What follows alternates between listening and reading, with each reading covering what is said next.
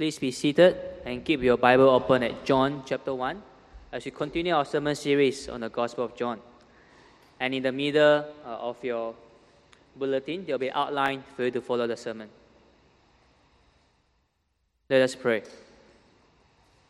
Dear Heavenly Father, give me the strength, Father, to preach clearly and faithfully from your word.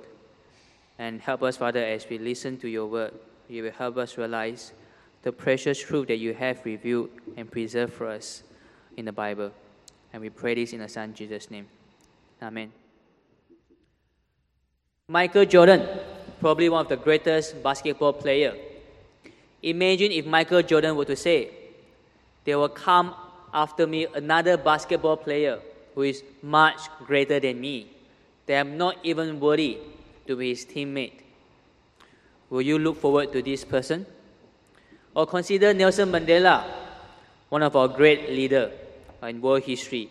Imagine if he were to say, There's another leader who is much righteous and much more uncorrupted than me, so righteous that even I am not worthy to be his follower. Both of them, Michael Jordan and Nelson Mandela, they are authority figures in their own field.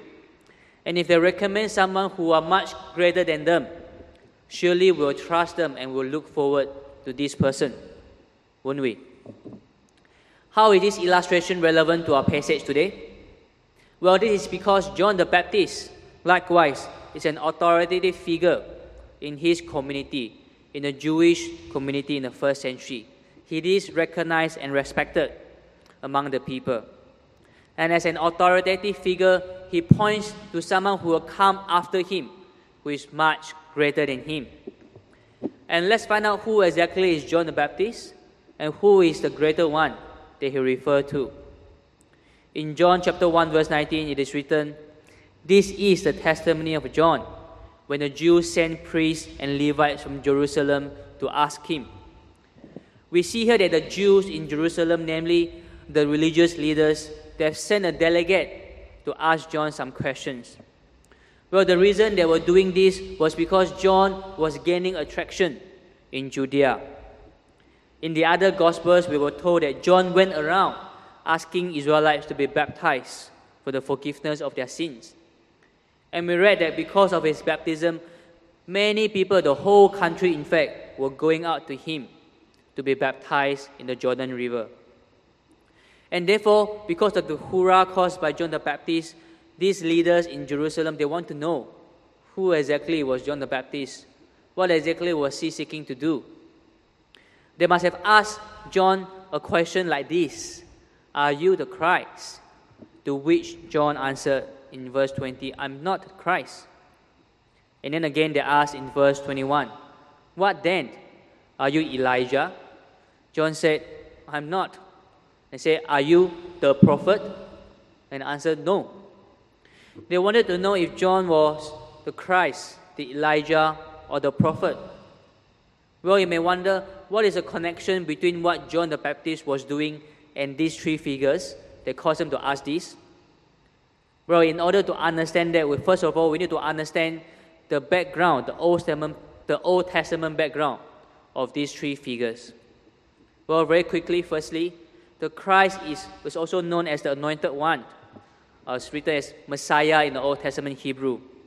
This Anointed One was prophesied to be the chosen one who were to come, to be the Savior of Israel.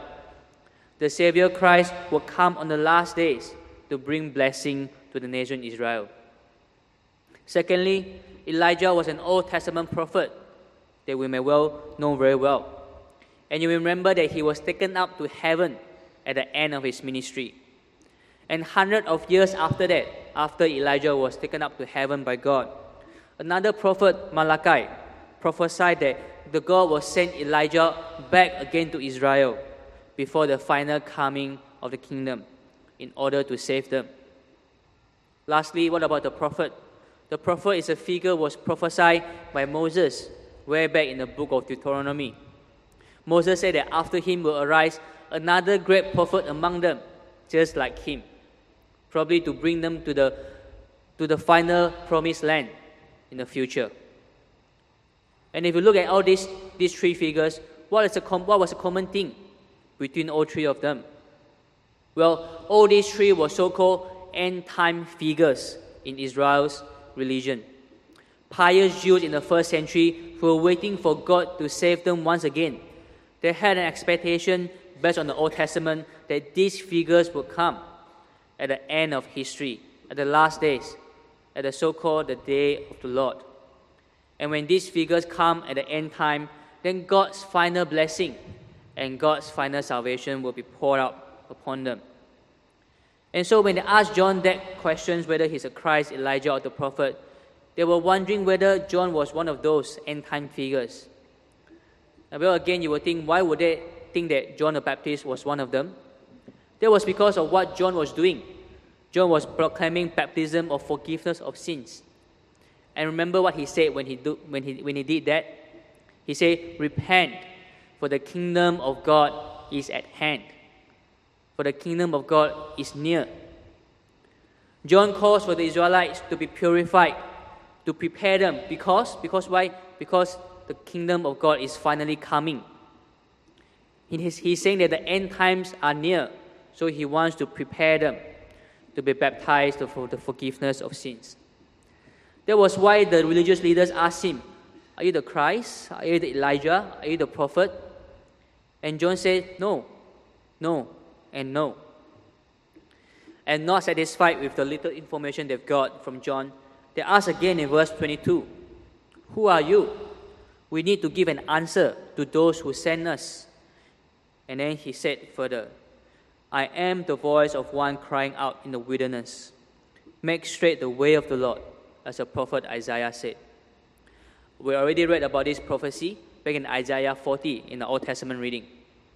Uh, in that prophecy, Isaiah prophesied that on the last days, God will come and comfort his people, Israelites, and he will reveal his glory to them. And was, it was written there that when the last day comes, a voice, a voice will cry out in the wilderness to prepare the way for the coming of God. And so, by quoting Isaiah, John was saying that he was not one of those key figures, the Christ, Elijah, or the great prophet, but he was just a voice a voice that prepares the way of God at the end times. Uh, imagine this, this illustration, this situation. Imagine that a general, a general election has just ended and a new president of a country has been elected. And everyone was waiting for the president's speech after his victory.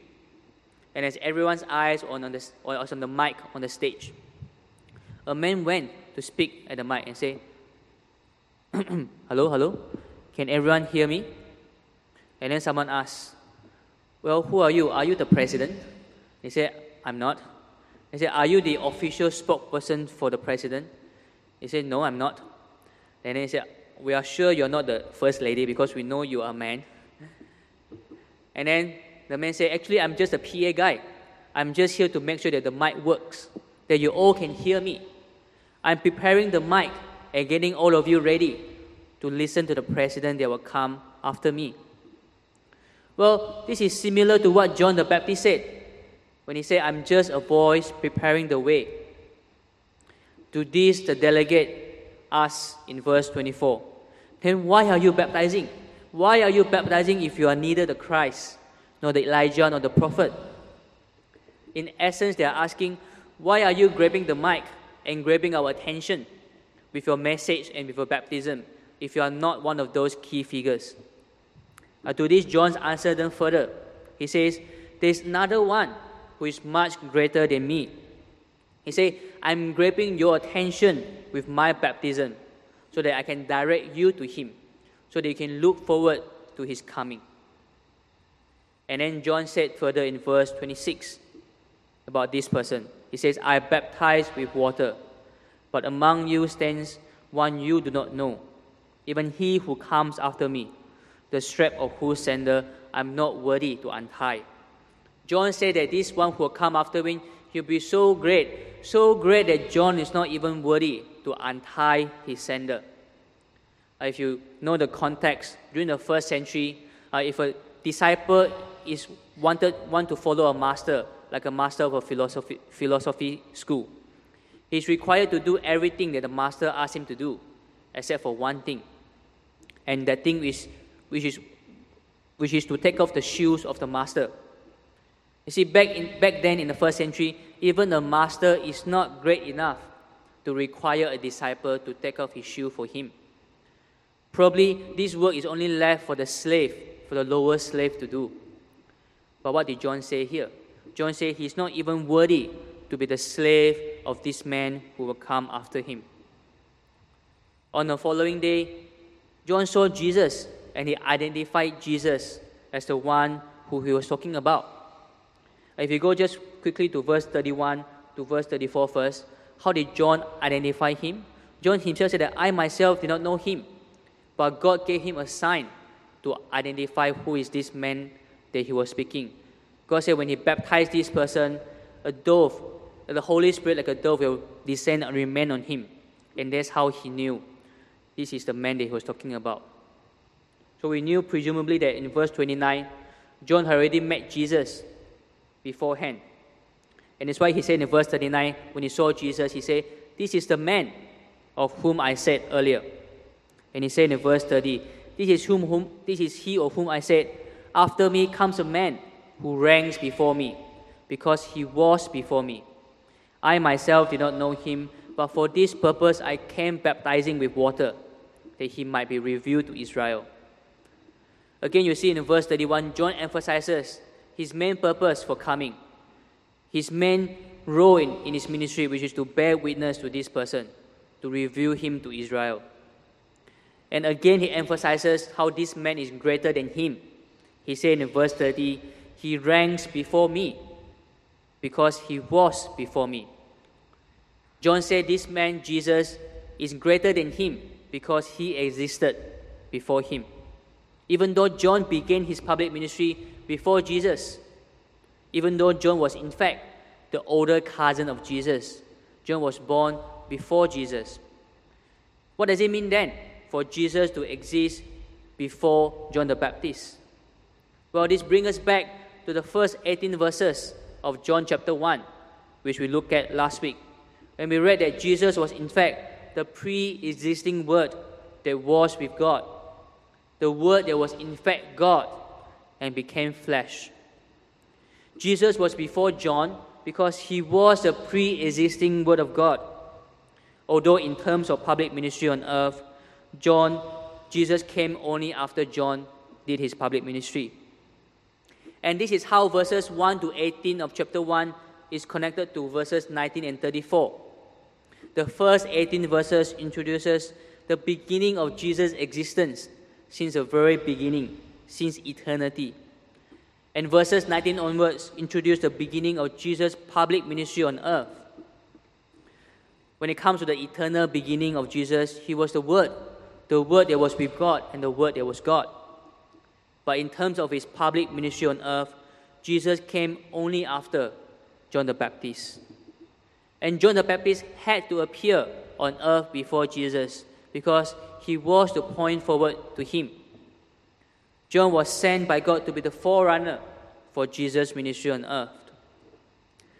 Now that we have understood the context and content of our passage here, let us ask ourselves this question Why did Apostle John want to emphasize so much on the testimony of John the Baptist?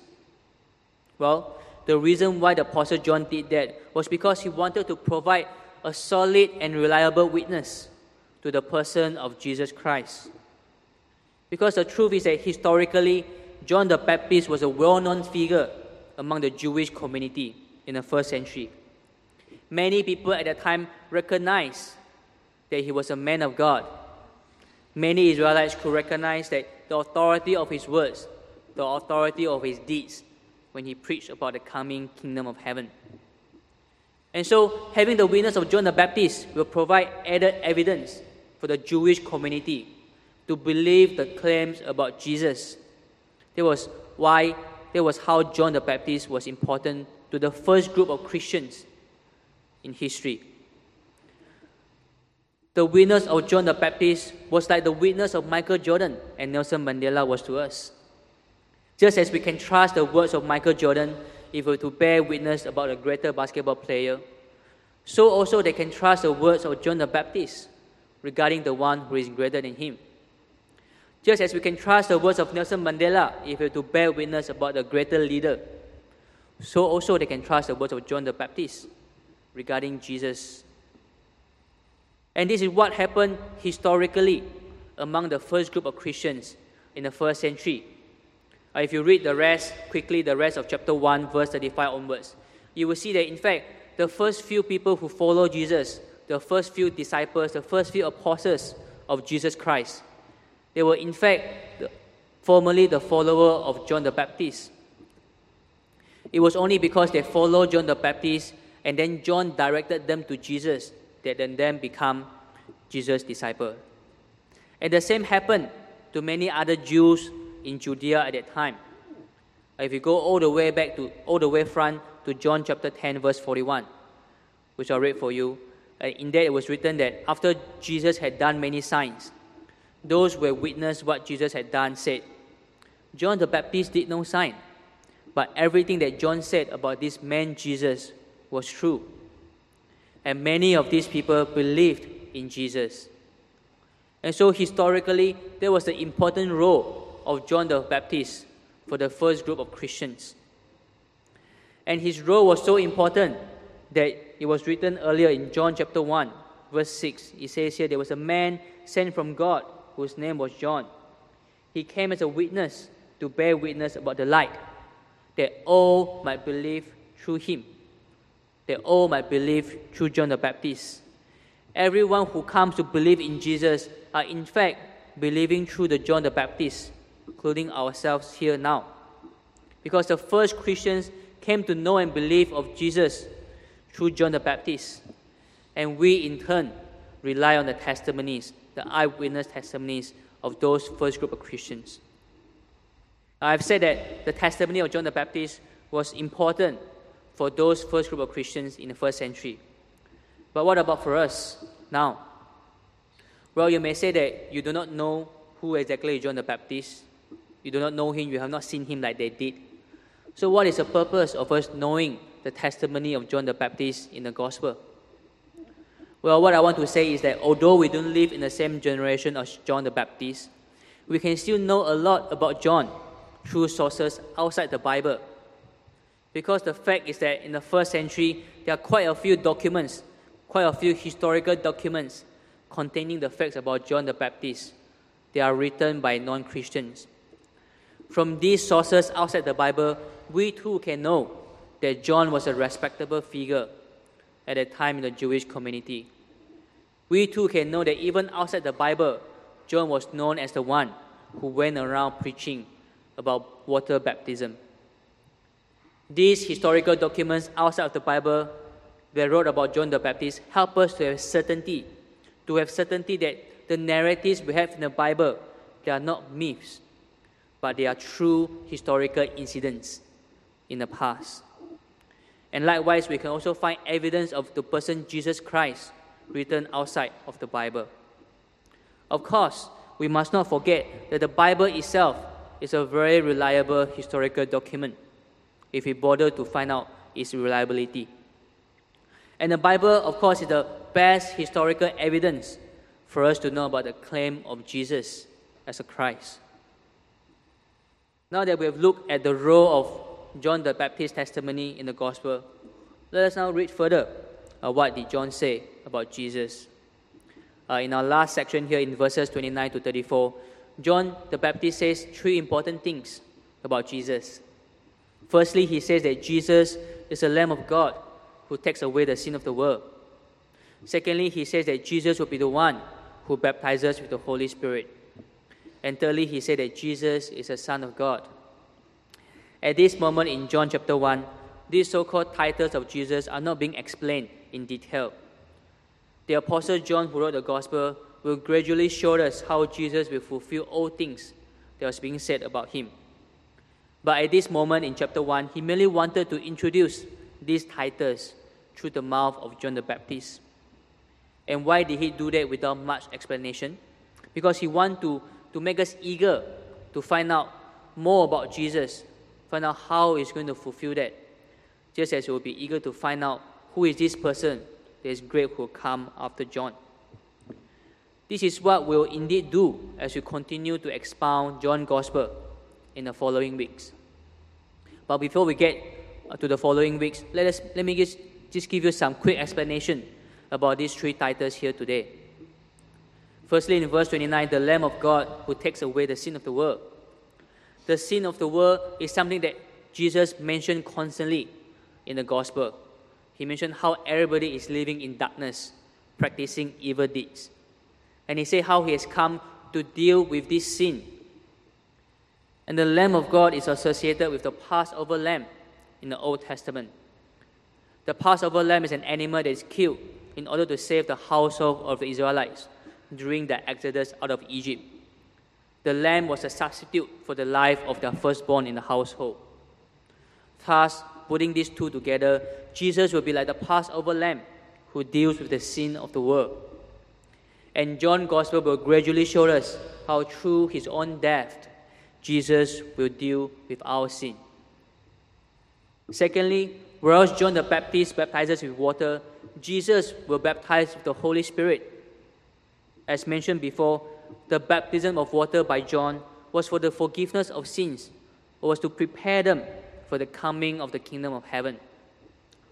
But Jesus says when it comes to sins, when it comes to sin forgiven by God, it's only the Holy Spirit can fully deal with one sin. It is only by receiving the Holy Spirit that one can enter the kingdom of heaven. Thirdly, John says in verse 34, I've seen and borne witness that Jesus is the Son of God. In the Gospel of John, Jesus being the Son of God means primarily that He is the only one, the unique Son. He is the true Son who truly knows the Father, because the Father has shown all things to this Son. And this Son is the one and only who can truly reveal who the Father is to us, who can truly show us the character of God and what He is doing. Therefore, John said we must pay attention to this Jesus. We must look forward to his coming. We have now heard the faithful testimony of John the Baptist about the one who is so much greater that the great John is not even worthy to untie his sandal. And we briefly look at the three important titles about Jesus. And all this, together with what we have seen last week, should whet our appetite so we will want to find out more about Jesus so that we want to read more about him. The grand introduction that John gave to Jesus is not at all an exaggeration. The Jesus who is about to come on stage in John's Gospel is even much greater and much more amazing than what John has told us here. And this we will indeed find out when we hear what Jesus himself says, when we see what himself did. And so the stage is set now for Jesus to be unveiled in the Gospel of John. And all eyes should be looking forward for his coming now. And so I hope you can all come back again for the following weeks on our series on John Gospel to find out about this Son who revealed truly the Father to us, about this one who takes away the sin of the world. But meantime, we can always read ahead from John Gospel ourselves and read for ourselves this great testimony about Jesus in the Bible. Let us pray. Dear Heavenly Father, uh, we thank you, Father, uh, for the faithful testimony of John the Baptist in history. We thank you that he points so clearly and faithfully to Jesus Christ that we can come to know and believe in him. Help us, Father, to pay attention to Jesus Christ, who has come as a Savior of the world at the end times of history. Help us to find out how we can find hope in this Lamb of God who takes away the sin of the world. This we pray in His name. Amen.